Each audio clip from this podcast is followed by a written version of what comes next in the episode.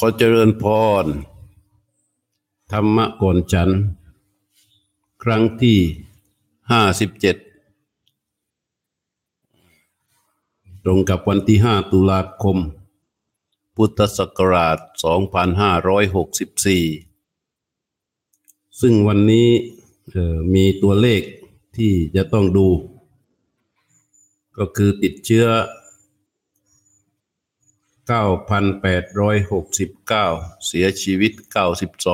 92 หายป่วยกลับบ้านนี่11,152 เป็นตัวเลขที่ดีขึ้นมาเรื่อยๆนะแต่ก็ยังถือว่าเยอะอยู่ ยังถือว่าเยอะอยู่ เพราะฉะนั้นพวกเราโดยเฉพาะส่วนตัวของแต่ละคน ก็ต้องใช้มาตรการป้องกันตนเอง ให้ให้ดีที่สุดเรียกว่าใช้ใช้สติ ควบคุมการใช้ชีวิตด้วยความไม่ประมาท โดยนึกถึงหลักมาตรการของสาธารณสุขที่พอช่วยได้ อย่างวันนี้อัตมาไปโรงพยาบาลจุฬาแต่เช้า พอออกจากห้องมาปั๊บนี่ก็ใส่หน้ากากชั้นเดียว ขึ้นรถ พอจะออกจากรถนี่ต้องใส่สองชั้น ตอนอยู่โรงพยาบาลนี่ใส่สองชั้นตลอดแล้วนว่าก็เรียบร้อยนี่คือถ้าเราตื่นตัวกับการดูแลตนเอง มันก็จะทำให้เรามีความเป็นธรรมชาติในการที่จะป้องกันรักษาตนเองมากขึ้น มาตรการต่าง ๆ จึงไม่ใช่เป็นเรื่องที่จะยาก แต่ถ้าเราไม่ตื่นตัว การป้องกันตนเอง มันก็ไม่เป็นธรรมชาติ ถ้ามันไม่เป็นธรรมชาติ มันก็จะลืมอยู่เรื่อย ลืมสวมหน้ากาก ลืมโน่น ลืมนี่ แตะโน่นจับนี่ใช่ไหมเพราะว่าความตื่นตัวมันไม่มี เราต้องฝึกฝนตนเองให้มันตื่นตัวอยู่บ่อยๆงั้นการป้องกันตัว มันก็จะเป็นธรรมชาติเพิ่มขึ้น ธรรมะก่อนฉันวันนี้ ก็อย่างที่กล่าวไว้เมื่อวานว่า ต่อจากเมื่อวานนะ เพราะว่าเป็นเรื่องจริงที่เป็นประโยชน์ ท่านฟังเข้าใจ ก็จะสามารถที่จะปฏิบัติได้ทันที มันอยู่ในเรื่องของการที่เราเปิดใจสู่ธรรม หรือเปิดใจให้ธรรมะมันเข้ามาสู่ใจ และเราก็จะได้ลงมือในการปฏิบัติการ ให้การเคลื่อนไหวชีวิตนั้นมีธรรมะเป็นตัวกำกับ คำว่าปฏิบัติธรรม เราอย่าไปหมายเอาในบริบทที่แคบๆ ว่าจะต้องนั่งสมาธิเดินจงกรมสวดมนต์นะอันนั้นมันเป็นพิเศษคือเสริมไอตัวคำว่าปฏิบัติธรรมจริง ๆ คือคือว่า น้อมธรรมะให้มาเป็นใหญ่ในการเคลื่อนไหวของชีวิต เรียกว่าการใช้ชีวิตในแต่ละขณะขณะในระหว่างวัน ไม่ว่าเราจะทำงาน ไม่ว่าเราจะทำกิจใด ๆก็ตาม ให้มีธรรมะเป็นใหญ่ในกิจนั้น ๆ การนำธรรมะเข้ามาเป็นใหญ่ในกิจต่างๆ ที่เราจะต้องทำในระหว่างวันนั่นแหละเรียกว่าการปฏิบัติธรรม ตั้งแต่หาตื่นเช้าจนกระทั่งหลับ ที่เรารู้สึกตัวในการมีชีวิตที่จะต้องนำพาชีวิตไปในเรื่องต่าง ๆ อันนั้น ถ้าเอาธรรมะเข้าไปเป็นใหญ่เป็นผู้กำกับ อันนั้นเลยเราเรียกว่าการปฏิบัติธรรมเพราะนั้นเราจะไปหมายเพียงแค่ว่า โอ้ยสี่ห้าเดือนแล้วไม่ได้ปฏิบัติธรรมเลย ถ้าอย่างเนี้ยแย่ ถ้าเราไปเอาความหมายของการปฏิบัติธรรมว่า คือการไปต้องไปนั่งสมาธิเดินจงกรมนั่งนิ่งนิ่งเดินเนิบเนิบช้าช้าเพียงอย่างเดียวนะ อ้อย่างนั้นการปฏิบัติธรรมอย่างนั้นก็เหมือนกัน แต่ก็เรียกว่าฝึกพิเศษ มันพิเศษ เหมือนกินข้าวแหละ มันต้องกิน กินข้าวกินวันหนึ่งสามมื้อก็สามมื้อ แต่ละมื้อต้องกินทุกวันทุกวันทุกวันทุกวัน การปฏิบัติธรรมนี้เมื่อใดที่รู้สึกตัวว่ามีชีวิตหายใจอยู่ยังไม่ตาย จะต้องน้อมทำเข้ามาเป็นใหญ่ในใจอยู่เสมอน้อมใจเข้ามาเป็นใหญ่อยู่ในธรรม ให้ทำมาเป็นใหญ่หนูอยู่ในใจเสมอการเคลื่อนไหวชีวิตการดำเนินชีวิตจึงมีทำเป็นใหญ่ เพราะฉะนั้นตลอดระยะเวลามาตั้งแต่หลังบรรษาทอาตมาก็จะประพูดเรื่อง การเปิดใจสู่ธรรมมาเรื่อยๆ เมื่อวันนี้พูดถึงเรื่องสิ่งซึ่งจะมาเป็นตัวกั้น กั้นใจ ไม่ให้มีสติเป็นเครื่องยึดเหนี่ยว ไม่ให้ใจมีสติเป็นเครื่องเหนี่ยว ตัวที่จะมากั้นตรงนั้นน่ะ ที่เรียกกันว่า นิวรณ์นะ นิวรณธรรม ซึ่งมันอย่างที่อธิบายเมื่อวานว่าคำว่านิวรณ์ไม่ได้หมายความว่า เป็นกิเลสชาติที่จะมาปรากฏตอนที่เรานั่งสมาธิเดินจงกรม ถ้าใครคิดได้อย่างนั้น หรือคิดเป็นอยู่แค่เพียงแค่นั้น แสดงเรียกว่าถ้ากินอาหารนี่มันไม่ถึงรสกินอาหารมันไม่ถึงรสก็บอกว่ายังไม่เข้าใจเรื่องของคำว่านิวรณ์ถ้าเราไม่เข้าใจเราไม่รู้จัก เราก็จะไม่เห็นโทษ ไม่เห็นถึงอันตรายของนิวรณ์ว่าเป็นอย่างไร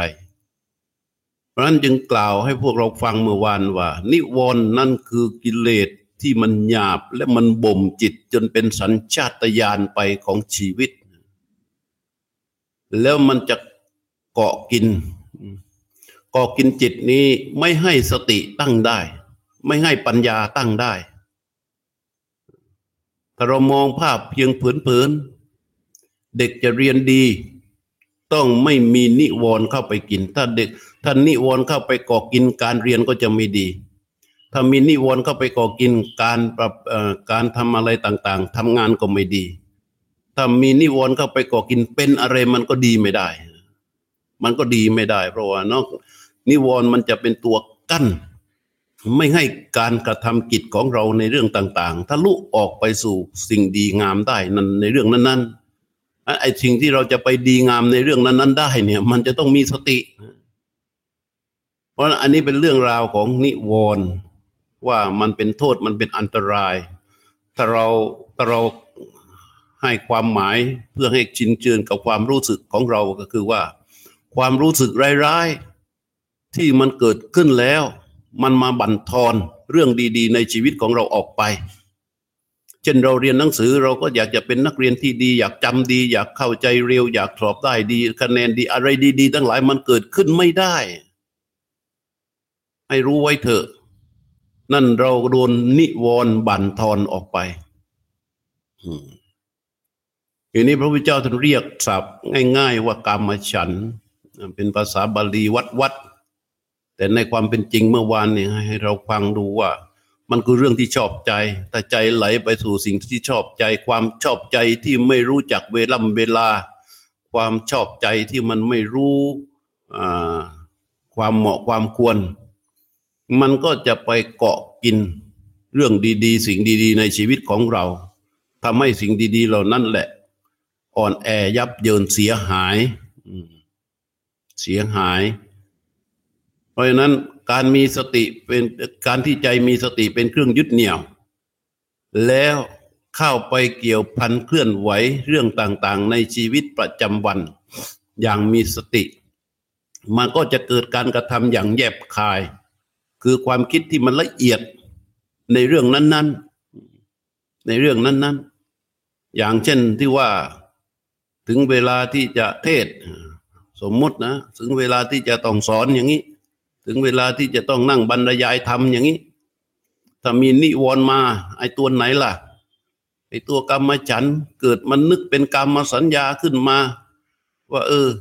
ในเวลานี้มันอยากจะทำอย่างนั้น อยากจะทำอย่างนี้ในเรื่องที่มันชอบ แต่มันมันมันเกิดมาชอบในไม่รู้เรียกได้ว่าไม่รู้เวลาเวลา หรือกำลังนั่งฟังธรรมอยู่ณขณะนี้ที่อยู่ที่บ้านเนี่ยกำลังนั่งฟังธรรมอยู่ได้ใจมันมันเกิดสิ่งมากระทบ แล้วมันก็เกิดความรู้สึกว่า โอ้ยเดี๋ยวจะ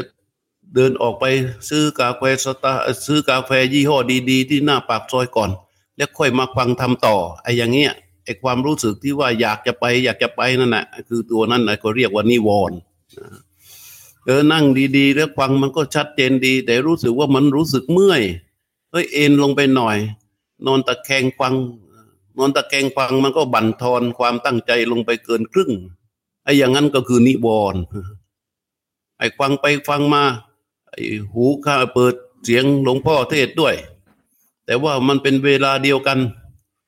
กับที่รายการทีวีที่ตัวเองชอบก็มาอยู่ด้วย เออ ก็เปิดไอ้นนด้วยฟังทางนี้ด้วย เปิดแต่นนด้วย อันนี้ก็เรียกยังเห็นแก่นิวรณ์พวกเหล่านี้เรียกว่าเป็นนิวรณ์ทั้งนั้น คือมันมันในรูปแบบต่าง ๆ แต่พระพุทธเจ้าท่านเรียกชื่อรวมๆนะเมื่อวานเลยพูดให้ฟังว่ามันบ่มจิตจนเป็นสัญชาตญาณวันนี้ ก็จะมาชี้แจงในเรื่องนิวรณ์ที่พูดไปเมื่อวานสองข้อ คือการมาฉันกับพยาบาทนั้นต่ออีกหน่อยนะเพื่อเพื่ออะไรเพื่อให้พวกท่านทั้งหลายได้เห็นถึงความสำคัญและเห็นโทษของมัน เพราะว่าเวลามันเกิดเราไม่รู้ตัว มันพระพุทธเจ้าจึงบอกว่าในนิวรณ์เหล่านี้ มันจะต้องหนึ่งเราจะต้องสร้างความรู้ เราจะต้องรู้ให้ได้ รู้ให้ได้นี่หมายความว่าเราจะต้องสร้างความเข้าใจจนความรู้มีกำลัง หรือเราบ่มเพาะอบรมจเจริญสติของเรา ฝึกฝนอบรมจะสติจนมีสติสัมปชัญญะที่มีกำลัง แล้วไปทำการจัดการรู้ในนิวรณ์จริงๆ ถ้าเราจเจริญสตินั่งสมาธิรู้ลมหายใจเนี่ย ตัวนิวรณ์มันก็จะถูกกำราบ ถูกกำราบไป ด้วยการจดจ่ออยู่ ด้วยการรู้อยู่กับลมหายใจ แต่ถ้าเมื่อใดที่รู้อยู่กับลมหายใจเนี่ย มันค่อยๆอ่อนแอซัดเซออกไปให้รู้ไว้ตอนนั้นนิวรณ์กำลังมีอำนาจขึ้นมา แต่พระพุทธเจ้าท่านว่า ในเรื่องของนิวรณ์นี้ถ้าถ้าเรารู้ เรารู้ถึงกรรมมาจำอย่างกรรมฉันหรือความชอบใจ ถ้าเรารู้ว่ากรรมฉันมันเกิดมีอยู่ในใจ ในขณะนี้ ก็ขอให้รู้ความมีอยู่ของกรรมฉันนั้นถ้ากรรมฉันนั้นมันไม่มีอยู่ในใจ ในขณะนี้ก็ให้รู้ ว่ากรรมฉันมันไม่มีอยู่ในใจ คือมันมีก็ให้รู้ มันไม่มีก็ให้รู้ไอ้นี่เรียกว่า เรียกว่าโดยพื้นๆแต่ถ้าให้ลึกและละเอียดมีกำลังลงไปกว่านั้น พระพุทธเจ้าท่านให้เรารู้ต่อไปอีกนะ ให้รู้ว่ากรรมฉันที่มันละไปได้ด้วยเหตุอะไร ให้รู้ในเหตุอันเป็นประการนั้นด้วย ในการที่เราละกรรมฉันไปได้ สมมุติว่ามันเกิดขึ้นมาแล้วและเราละไปได้ ให้รู้ด้วยว่าเราละเขาได้ มันหายไปหรือมันดับไปด้วยเหตุอะไร รู้ในเหตุของการที่มันดับไปด้วย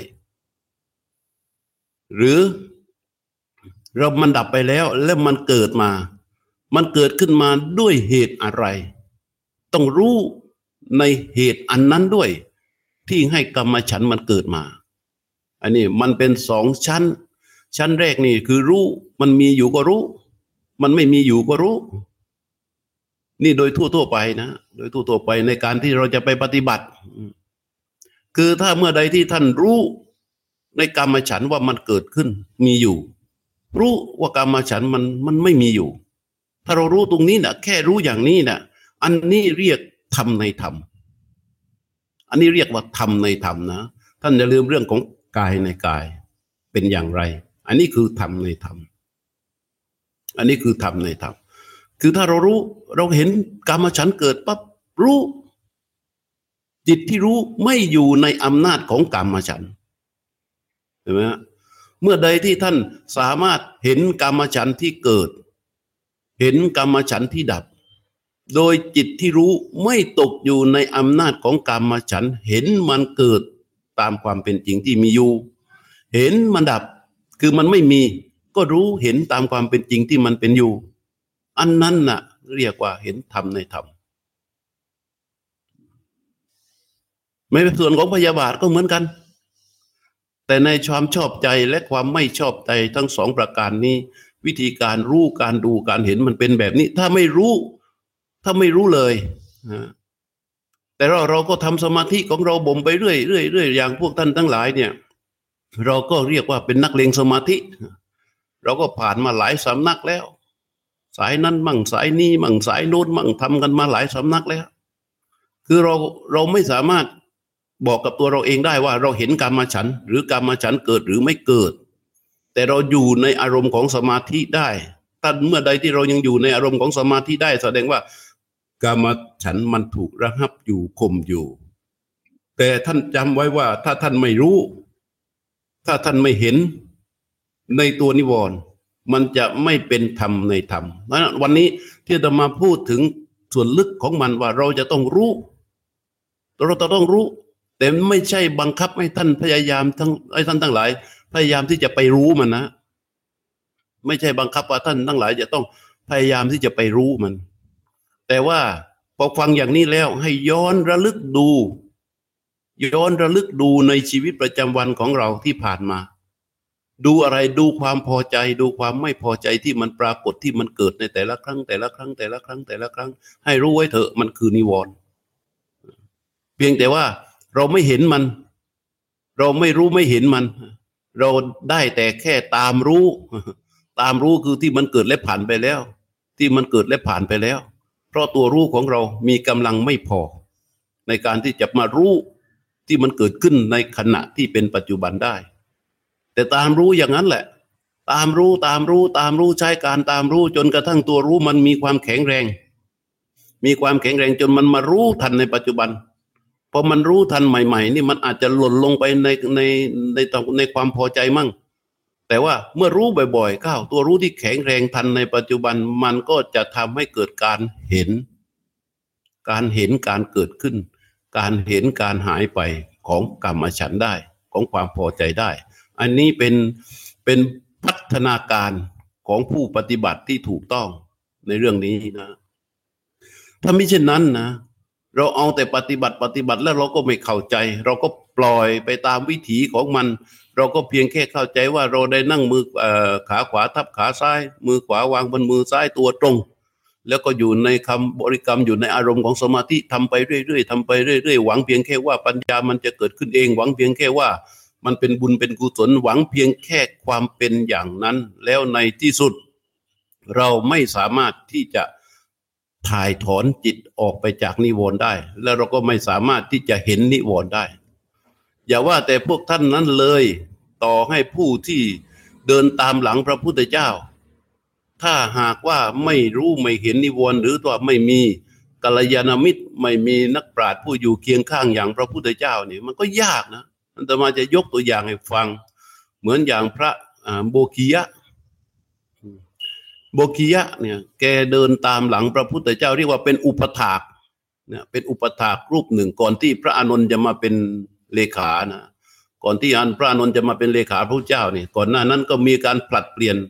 เวียนกันผู้ที่เข้าอุปถากพระพุทธเจ้าเบกียะนี่ท่านก็เป็นพระรูปหนึ่งที่คอยดูแลอุปถากพระพุทธเจ้าอยู่เหมือนกัน ก็วันหนึ่งเดินไปบินทบาท แล้วก็ไปผ่านป่าแห่งหนึ่ง เป็นใกล้ ๆ กับสวนอุทยาน เป็นเป็นป่าธรรมชาติ ที่ใกล้ ๆ กับแม่น้ำกิมิกาลา แม่น้ำแห่งนี้ แล้วก็อากาศมันร่มรื่นมาก มันร่มรื่นดีมากเลย กลับมาถึงในใจคิดแล้ว โอ้ยมันคือเกิดความชอบใจขึ้นเกิดความชอบใจขึ้น แล้วก็มาถึงกราบพระพุทธเจ้าว่า ข้าแต่พระองค์ ข้าพระพุทธเจ้า ขอพระบรมราชานุญาต ไปเจริญสมณธรรม ไปปฏิบัติธรรม ตรงเนี้ย บอกพระเจ้าว่าจะไปตรงเนี้ย ไอ้ตรงที่มันเกิดความชอบใจ ว่ามันร่มรื่น มันร่มรื่นสดชื่น อากาศดีมาก มีแม่น้ำมีน้ำตกมีความเขียวขจีของทุ่งหญ้ามีอะไรต่าง ๆ นี่มันโอ้มันมัน เกิดลงตัวดีเหลือเกินธรรมชาติมันสดชื่นมาก บอกพระเจ้าขอให้ข้าพระเจ้าได้ไปที่นี่เถิดพระพุทธเจ้าห้ามพระพุทธเจ้าบอกว่าอย่าเลยเมกิยะ เธออย่าไปเลย เพราะตอนนี้เราอยู่กับเธอสองคนถ้าเธอไปแล้วเราจะมีใครล่ะร้อยมีใครมาปัดเปลี่ยนก่อน ไม่ฟังนะในใจก็คิดไปกันในใจก็นึกไปว่า เออ ข้าพระพุทธเจ้ายังไม่ถึงไหนเลย ยังต้องอาศัยการบำเพ็ญอีกเยอะ แต่พระพุทธเจ้านี่ มันถึงที่สุดแล้วเป็นพระพุทธเจ้าแล้วตรัสรู้แล้ว ให้พระให้ข้าพระเจ้าไปเถอะพระเจ้าข้าพระเจ้าห้ามสองครั้งไม่ฟังในที่สุดก็ไปพอไปถึงมันสดชื่นนะสดชื่นชอบใจ ถ้าภาษาเราก็คือเกิดว่ามันเป็นความโรแมนติกอะมันเป็นความกลมกลืนกับธรรมชาติ มันเป็นความ เอิบอิ่ม สดชื่น รื่นเริง ใจมันเกิดความอาการอย่างนั้น อันนั้นในท่านทั้งหลาย มันคือการมฉันให้รู้ไว้เถอะ มันคือการมฉัน เมื่อจิตไม่เห็น จิตไม่รู้ จิตไม่เห็นในกรรมฉันนั้น มันเกิดอะไรขึ้นพอจิตมันไม่รู้ มันไม่เห็น กามวิตกเกิดทันทีเลย เห็นไหมฮะ นี่คือผู้ที่ปฏิบัติธรรมมาตามเดินตามหลังพระพุทธเจ้าต้อยต้อยต้อยต้อยอยู่เลยนะพอไม่เห็นปั๊บเนี่ย อันตรายก็คือกามวิตกเกิดทันทีท่านสังเกตไหมว่าไอ้หนุ่มสาวไปแล้วเขาเอ่อจะไปบอกรักกันนะ ถ้ามันไปแถวน้ำตก เอ่ยไปชายทะเลเอ่ยตรงไหนที่มันมีบรรยากาศสดชื่นรื่นรมมันก่อให้เกิดความชอบใจ อันนั้นแหละคือนิวรณ์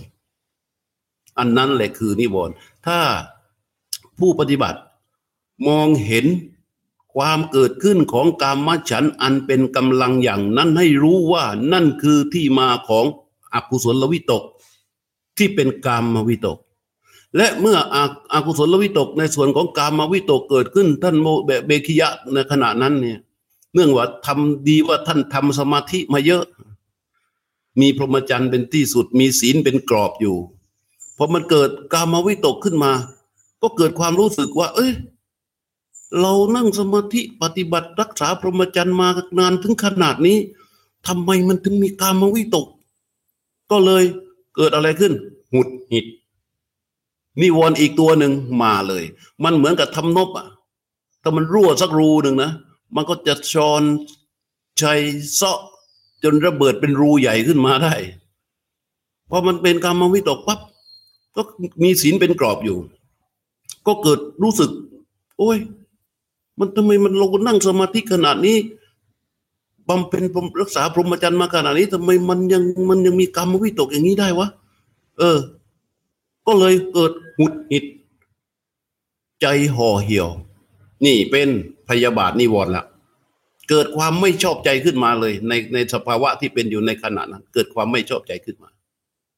ไม่ชอบใจขึ้นมา อา้าวแล้วมันจะเกิดยังไงอีกอะโอ้ย ขนาดลงทุนมือลงมือให้ลงมือปฏิบัติมาเข้มข้นขนาดนี้ แล้วมันยังมาได้แค่นี้ยังมีเรื่องอย่างนี้เกิดขึ้นยังเป็นอยู่อย่างนี้อีก ไม่เอาแล้วเว้ยเห็นไหมเออ อันนี้เป็นอะไร วิหิงสาวิตก คืออกุศลจะถาโถมเข้ามาทันที เพราะอะไร เพราะนิวรณ์มันเป็นตัวที่จะไปเจาะไปเกาะไปกลุ่ม ไปกินไปยึดพื้นที่แล้วทำให้เกิดเป็นอกุศลวิตก มันหลั่งไหลกันมาเลยพวกอุปกิเลสทั้งหลาย ถ้าไม่หยุดมัน หยุดมันไม่ได้ มันก็จะนำพาในที่สุดใจนั้นจะหมดดีอันในคำว่านิวรณ์ท่านจึงแปลว่าทำเป็นเครื่องกั้น ไม่ให้เราทะลุออกไปสู่ความดีได้ ไอ้ไอดูนิวรณ์เนี่ย เนี่ย วิธีการกั้นของมันไม่ใช่อะไรหรอกมันเป็นแบบนี้ ถ้าท่านยังยังยังไม่เห็นนิวรณ์และท่านยังมีนิวรณ์มีอำนาจอยู่ ท่านอาจจะอ่านข่าวมาว่า เออคนทำร้ายกันอย่างเดี๋ยวนี้ก็ชอบมีคลิปข่าวสำนักข่าวจะแย่งกัน เพื่อที่จะไปหาคลิปที่มันรุนแรงหาคลิปที่มันฆ่ากันแบบสดๆจะสามารถใครเอามาให้เห็นได้ แล้วก็จะดีแย่งกันนะตอนนี้ ถ้าท่านไปเห็นคลิปข่าวมา ท่านรู้สึกว่าไงโอ้ยทำไมมันเลวร้ายจังทำไมมันโหดร้ายจังทำไมมันอย่างนั้นจังทำไมมันอย่างนี้จัง ขอให้ท่านรู้ไว้เถอะ มันมาจากนิวรณ์และถ้าท่านทั้งหลาย ยังไม่สามารถเห็นนิวรณ์ได้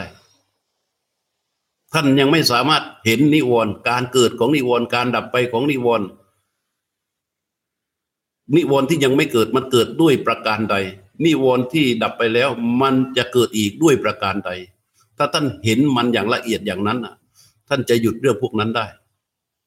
เพราะฉะนั้นเราทั้งหลายเนี่ย มันจึงไม่แน่ ถ้าเรายังมีนิวรณ์อยู่ว่ามีสิ่งมากระทบอะถ้ามันมีสิ่งมากระทบปั๊บไอ้นิวรณ์ที่มันอยู่เนี่ยมันก็ปรับจิตเข้าไปสู่สังคตธาตุก็ปรุงก็ไปปรุงก็ไปปรุงก็ไป กรรมอะไรก็เกิดขึ้นได้ กรรมอะไรก็เกิดขึ้นได้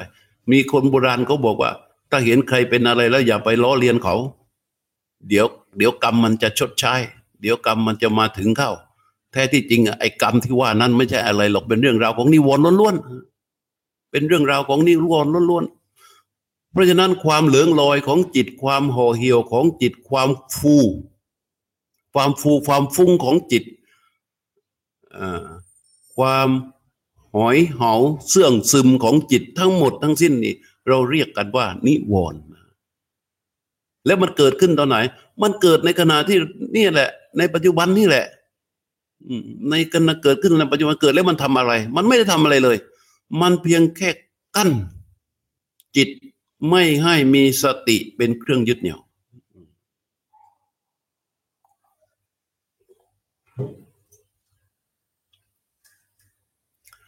นิวรณ์ทุกตัวเกิดขึ้นจากอโยนิโสมนสิการในสิ่งที่เป็นอย่างอย่างตัวกามฉันก็เกิดจากการไม่แยบคายในสุพนิมิต คือไอความชอบใจเนี่ยมันเกิดทุกคนไหมเกิดทุกคน แต่เราจะต้องมีโยนิโสมนสิการ ก็คือต้องกระทำในใจให้แยบคายในความชอบใจนั้น ถ้าเราสามารถกระทำให้มันแยบคายต่อความชอบใจนั้น เราก็จะมีจุดที่มันลงตัวของมัน ลงตัวคืออะไร ลงตัวคือว่ามันเข้าไปเกี่ยวพันโดยปราศจากอคติ ลงตัวแล้วก็คือการเข้าไปเกี่ยวพันอย่างปราศจากอคติไม่ไม่เกินไปจนเกิดเป็นอกุศล และก็ไม่ตามไม่ไม่ปล่อยให้มันห่อเหี่ยว จริง ๆ เรื่องของนิวรณ์เนี่ย ถ้าเราพูดกันถึงเรื่องความพอดี ในแง่ของปุถุชนนะ ถ้าพูดกันถึงเรื่องของนิวรณ์ในแง่ของความพอดีพลัง พลังของความชอบใจนะพลังของความชอบใจ พลังของความไม่ชอบใจสองส่วนนี้มันเป็นพลังของการสร้างชีวิตส่วนหนึ่ง ในแง่ของปุถุชนนะ แต่ว่ามันถ้าหากว่าใจไม่มีสติเป็นเครื่องยึดเหนี่ยว ความชอบใจจะเหลืองลอย ความไม่ชอบใจก็จะไปเดือดดาน มันหยุดไม่ได้ เพราะฉะนั้นสองสองวันก่อนนั้นที่พูดถึงเรื่องการใช้อินทรีย์อินทรีย์อย่างมีสติ แต่ใจจะมีสติได้ มันจะต้องรู้จักในเรื่องของนิวรณ์เสียก่อนนั้นวันนี้ก็ได้มาขยายความเรื่องของเมื่อวานให้ฟัง ทีนี้ ในเมื่อวานนี้พูดถึงเรื่องของกามฉันกับพยาบาท ต่อไปก็มีอีกประการที่สามเรียกว่าถีนมิทะถีนมิทะนี่คืออะไรถีนมิทะก็คือสภาพธรรมที่มันเกิดกับใจ แล้วมันกั้นใจให้ห่อเหี่ยวหดหูเลยหลง หลับซึมเห็นไหมลองดูนึกถึงสภาพใจสิสภาพใจที่มันหดหูพอเหี่ยว หลงไหล เสื่องซึม สภาพใจที่เป็นแบบนี้ มันจะทำอะไรได้ ท่านจะนั่งสวดมนต์ในขณะที่สภาพใจของท่านหดหูพอเหี่ยว ไหลหลง หลับไหล ได้ไหม ท่านจะเป็นผู้เจ้าของกิจการกำลังที่จะประประประชุมพนักงานบริษัท แต่สภาพใจณขณะนั้น มันหดหูพอเหี่ยว หลงไหล เสื่องซึม มันจะเป็นยังไง อันนี้คือนิวรณ์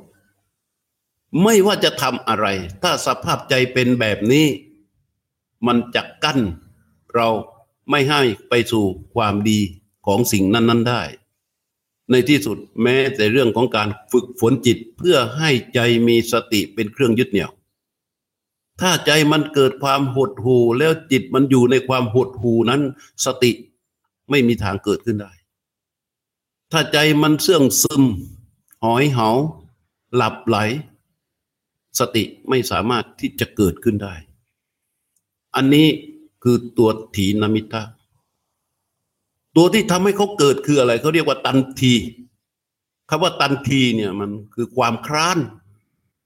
ต่อเต่ามนากาศนอนหนูต่อทหารสระอี ตันทีเขาเรียกว่าความคร้าน ความคร้านของความอาการของความคร้านเนี่ย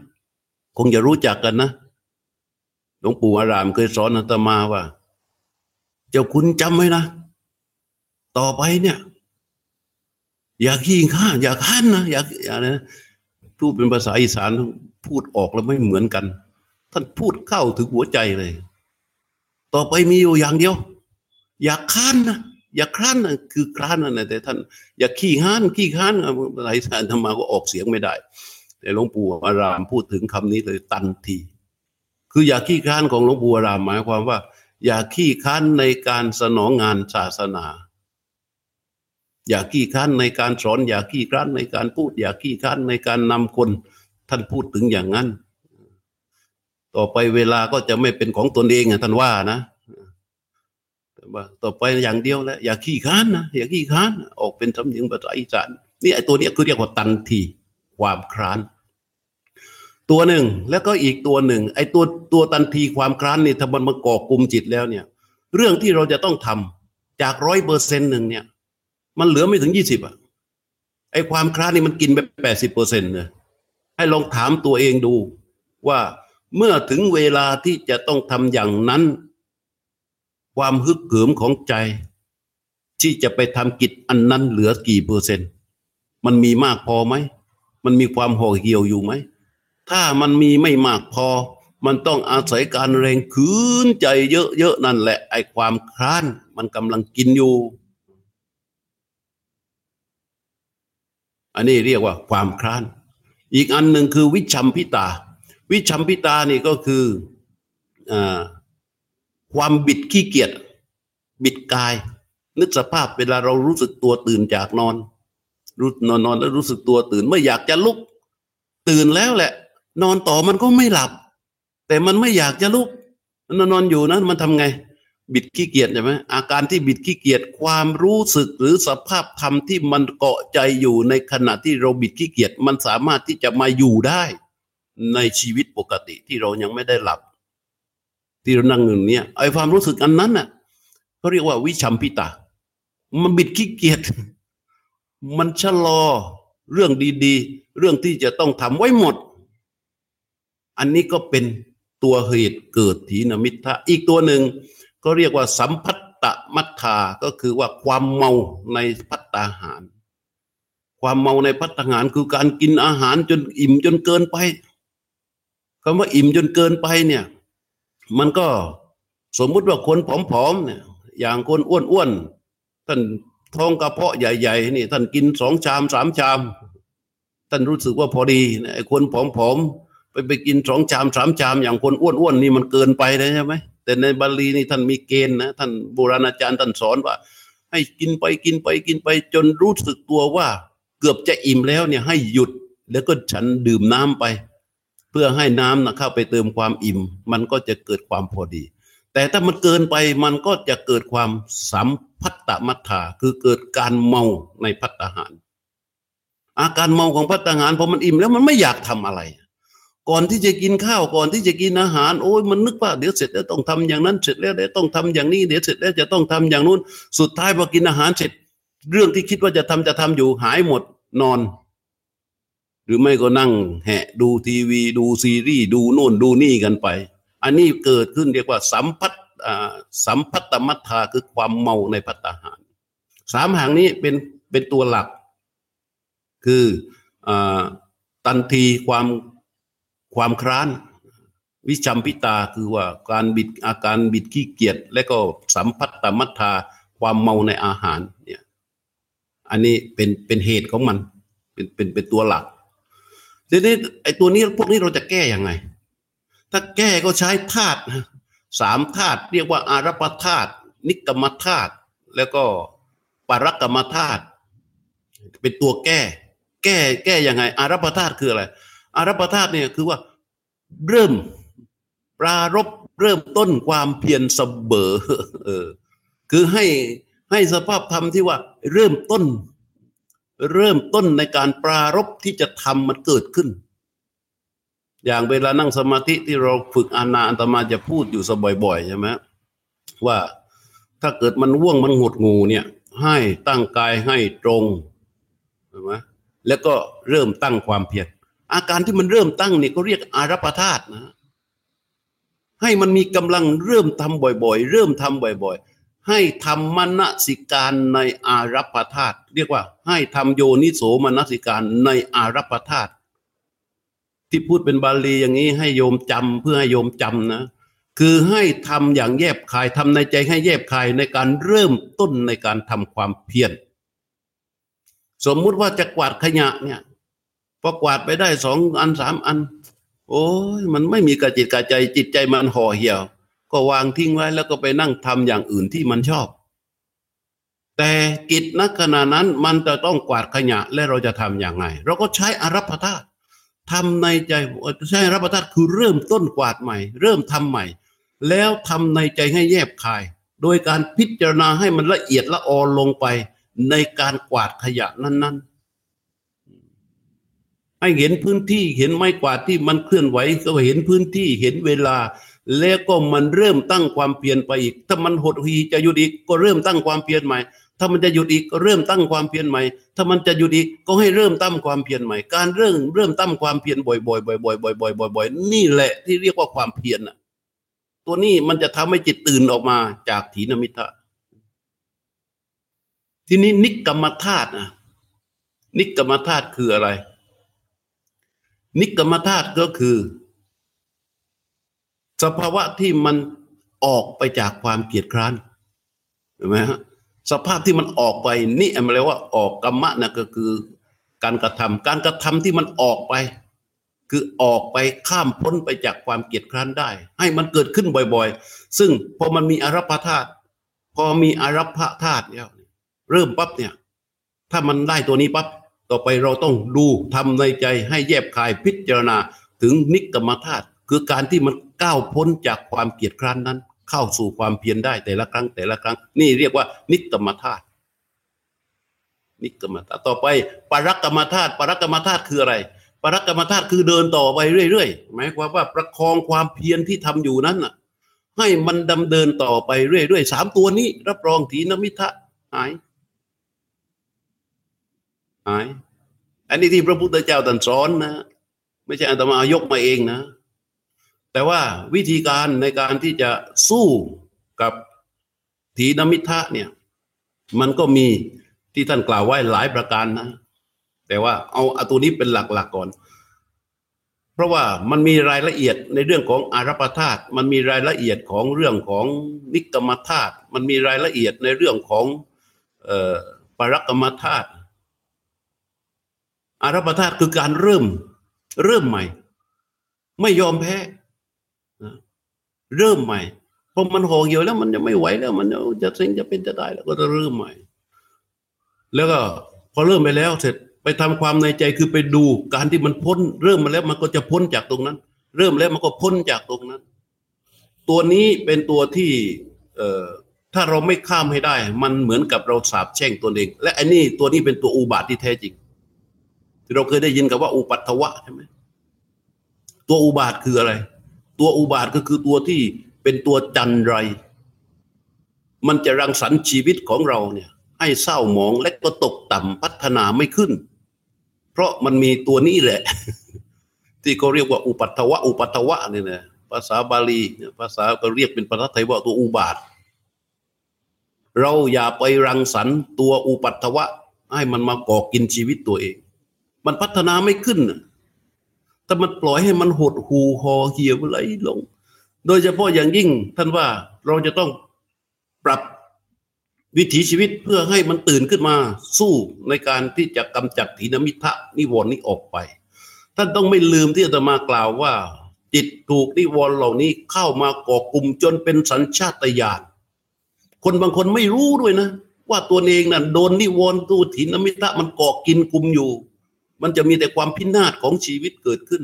ไอ้ความความพินาศที่ตมาว่านี่หมายความว่ามันเอาดีไม่ได้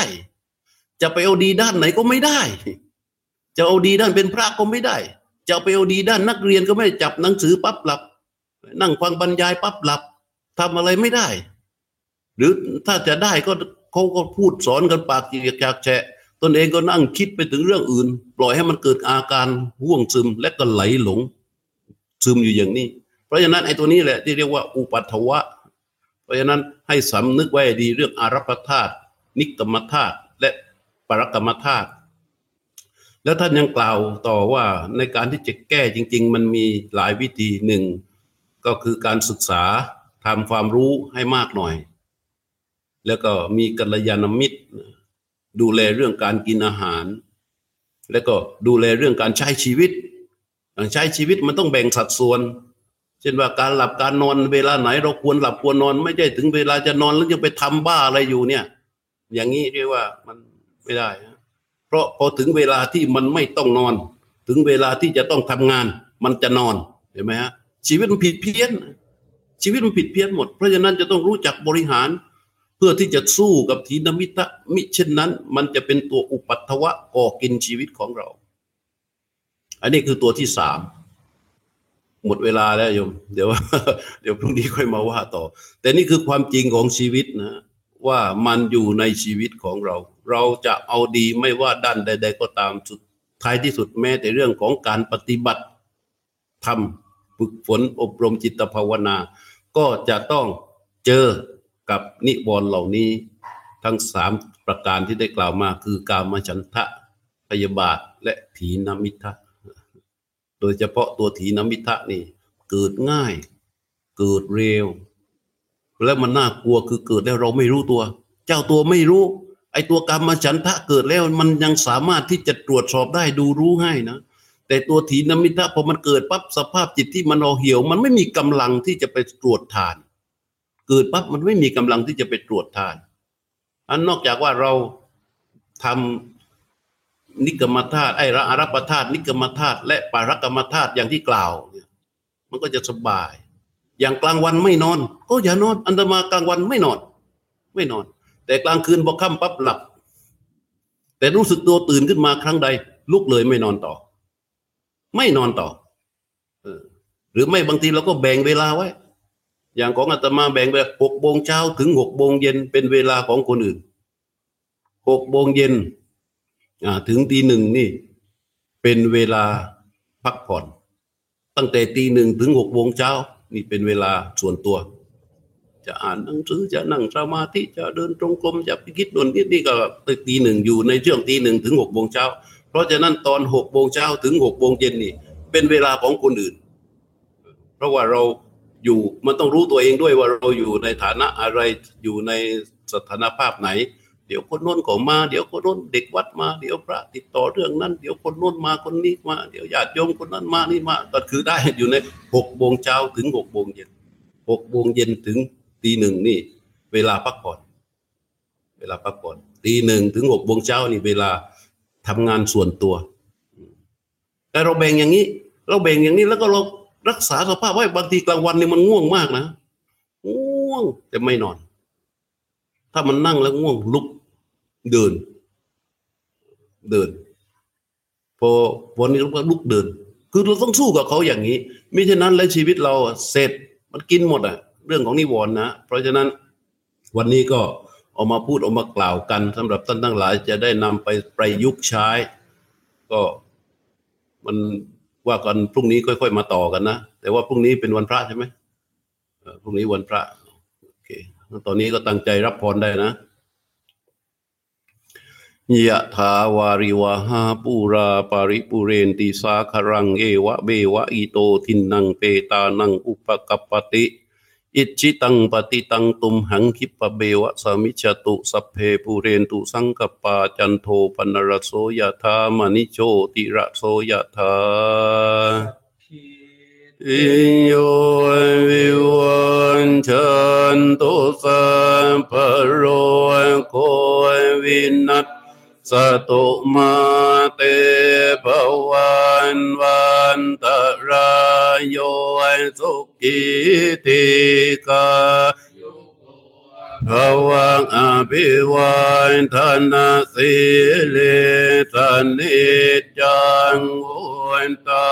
ปัจจายินโดยจัต ตารยธรรมวันตันติอา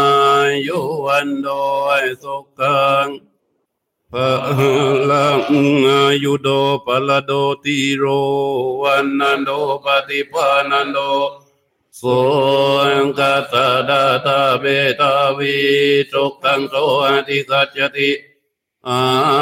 ยุงดัตวาพลังวันนังสุขันจะปฏิปานันโดเดกายุยาสวาโอติยะตายะตุปปัจจติติภวตุสัพพมังคลังราคันตุสัพพเทวตาสัมบัมพุทธานุภาเวนะสดาโสติภวันตุเต ภาวะตุสัพพมังคลังรักันตุสัพพเทวตาสัมปะธรรมานุภาเวนะสดาโสติภวันตุเตภาวะตุสัพพมังคลังรักันตุสัพพเทวตาสัมปะสังฆานุภาเวนะสัตตาโสติ ตุเต